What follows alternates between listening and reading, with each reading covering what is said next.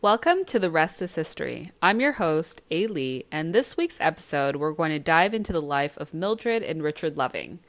For those of you who don't know, the small town couple in Caroline County, Virginia, impacted the course of history.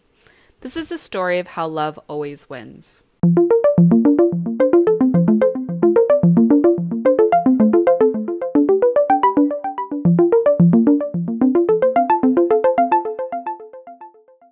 So, Richard and Mildred both lived in Caroline County. It was a county in Virginia where the community was very racially diverse, and blacks and whites would be in similar communities together. They would be working side by side. This was a working class community, so they would have this working relationship, and it would lead to friendships. So, for Richard and Mildred, it wasn't odd per se to be friends or even dating at that time because that was something that was starting to really blossom in that county. So, Richard was born in Central Point, Virginia on October 29th, 1933. And at that time, he was, uh, when he was living in Caroline County, he was working as a construction worker and laborer. And he really, really was into drag car racing and he did pretty well. He won a couple awards.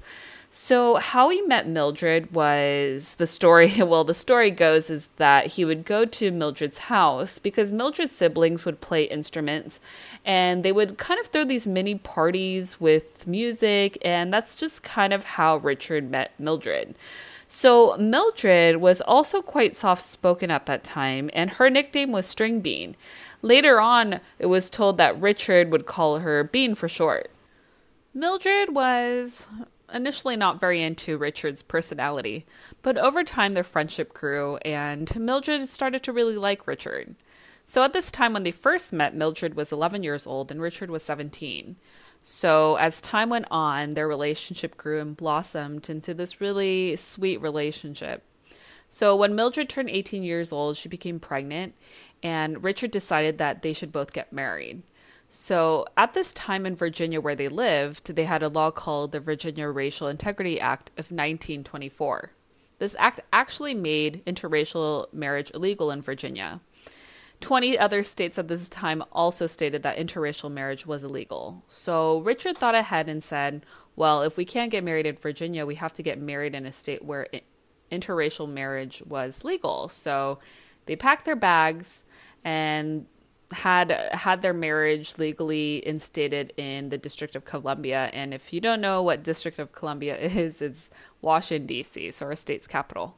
And then they got legally married. So they legally got married in 1958 in Washington D.C. And after they got married, they drove back to Virginia.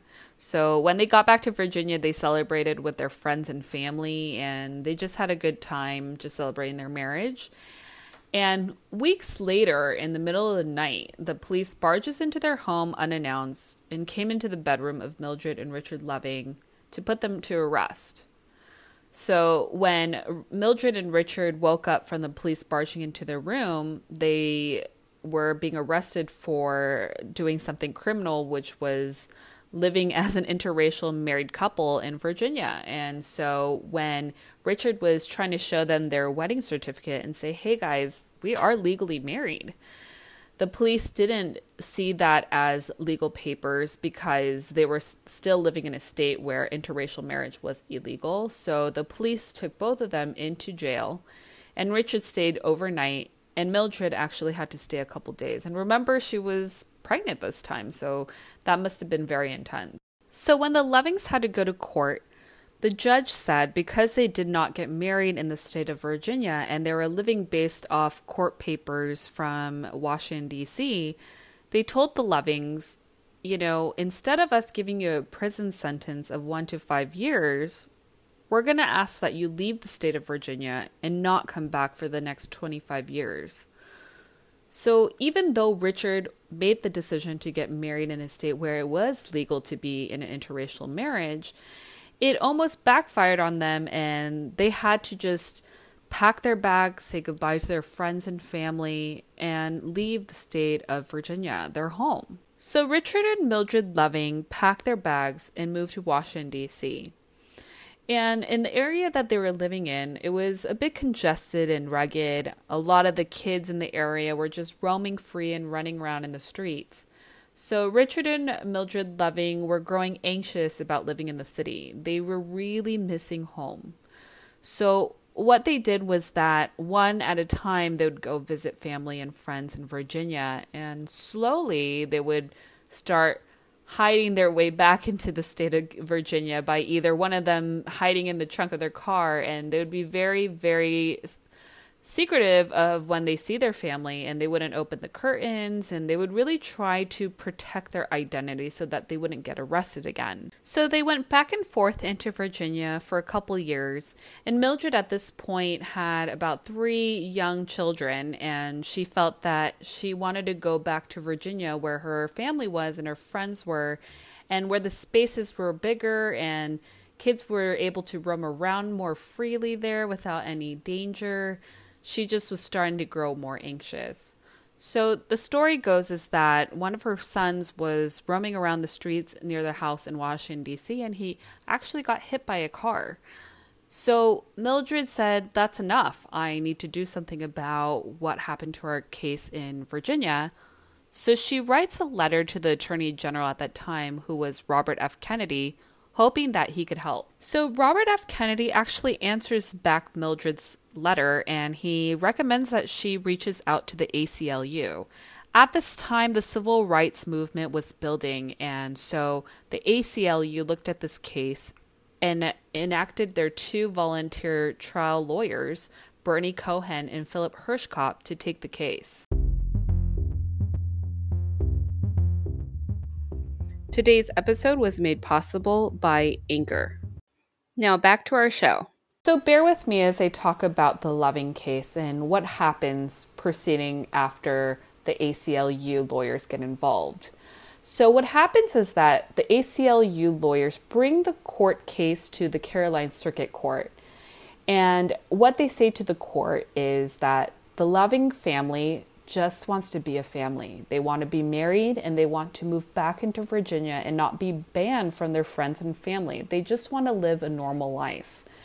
So the circuit court says absolutely nothing for a year, and the ACLU lawyers realize, you know, they're not going to act on this, so we're going to sue the circuit court and bring this case to the Supreme Court of Virginia.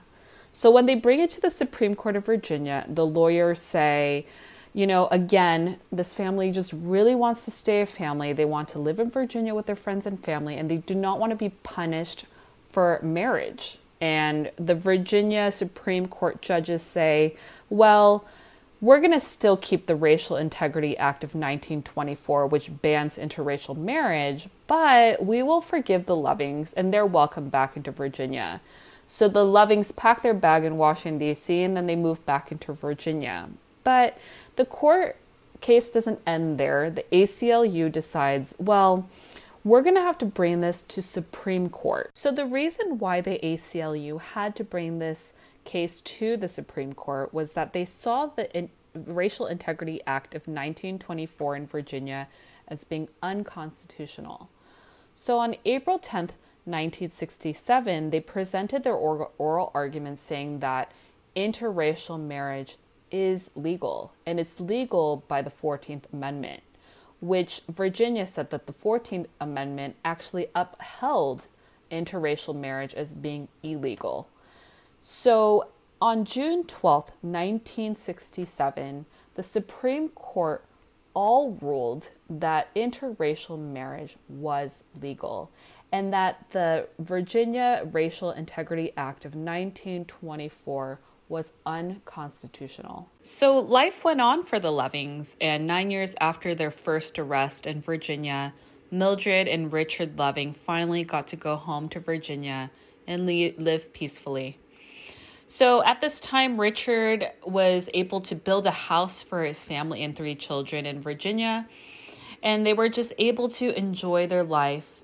And the battle was won, and their love fought harder. And from that point on, interracial marriage was legal in the United States. But on June 29, 1975, Richard and Mildred Loving were in the car when a drunk driver hit them, and Richard lost his life.